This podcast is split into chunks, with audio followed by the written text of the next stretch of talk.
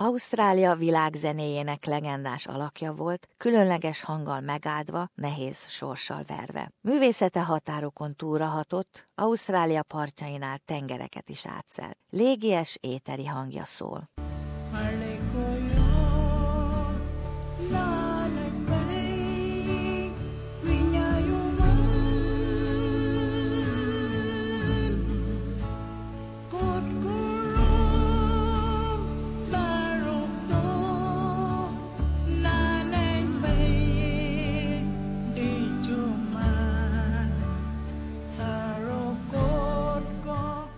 Ausztrália egyik legkiemelkedőbb őslakos zenésze távozott közülünk a múlt héten. Dr. G. Yunupingu, ahogy családja tiszteletből így néven hívta, 46 éves korában hunyt el. Dr. Yunupingu a Darwin állami kórházban egy hete halt meg. Azután, hogy gyerekkora óta egészségügyi problémákkal küzdködött egy hepatitis B fertőzés következtében. A kor miatt mája veséje nem működött megfelelően, vakon született, de sikerült különleges hangjával, felejthetetlen karrierjével életét kiteljesíteni.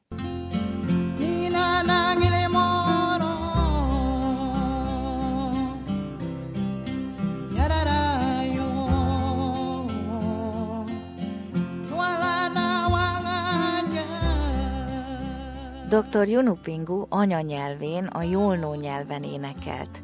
Zenei pályafutása során első, több mint fél millió eladott albumán. Széles közönség előtt lépett fel, közéjük sorolhatjuk Erzsébet királynőt és a volt amerikai elnököt Barack Obamát is. Hat évesen kezdett zenélni, akkor vette kezébe első gitárját, szülőfalujában, Elko szigetén, Anhem földpartjainál. Balkézzel játszott, a gitárt fejjel lefelé tartotta. Hamarosan felfigyeltek rá, és tagja lett az elismert őslakos együttesnek, a Jodugi Indinek, melyet nagybátyja az 1992-es év Ausztrália M. Jonopingu vezetett. Dr. G. Jonopingu az északi területeken 2009-ben kapta meg a megtiszteltető Év Ausztrália kitüntetést.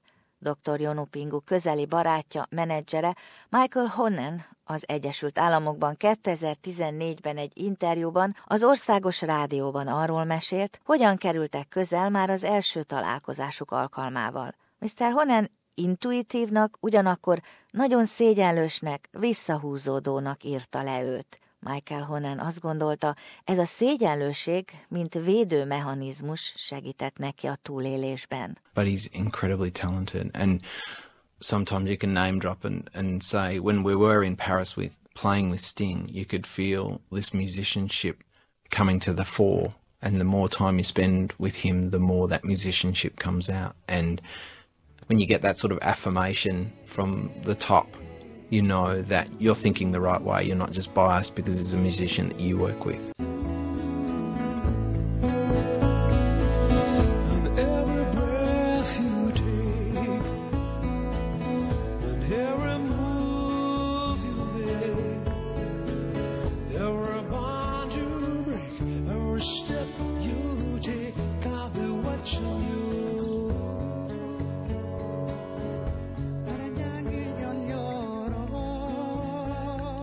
Dr. Jonopingu bemutatkozó albuma akkor az ausztrál zenei listák vezető harmadik helyére került azonnal. A tengeren túlon, mint például Svájcban és Németországban, az első tíz legnépszerűbb albumok között volt.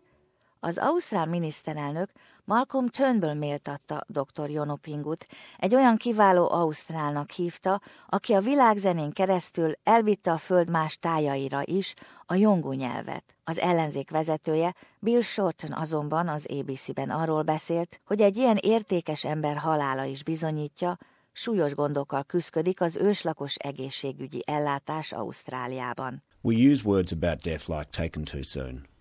But they are very true words in this case, and the the gap between our health outcomes for our first Australians and other Australians is uh, shocking. A Dr. G. Yunupingu életéről készült dokumentumfilmet az augusztusban kezdődő Melbourne Filmfesztiválon mutatják majd be.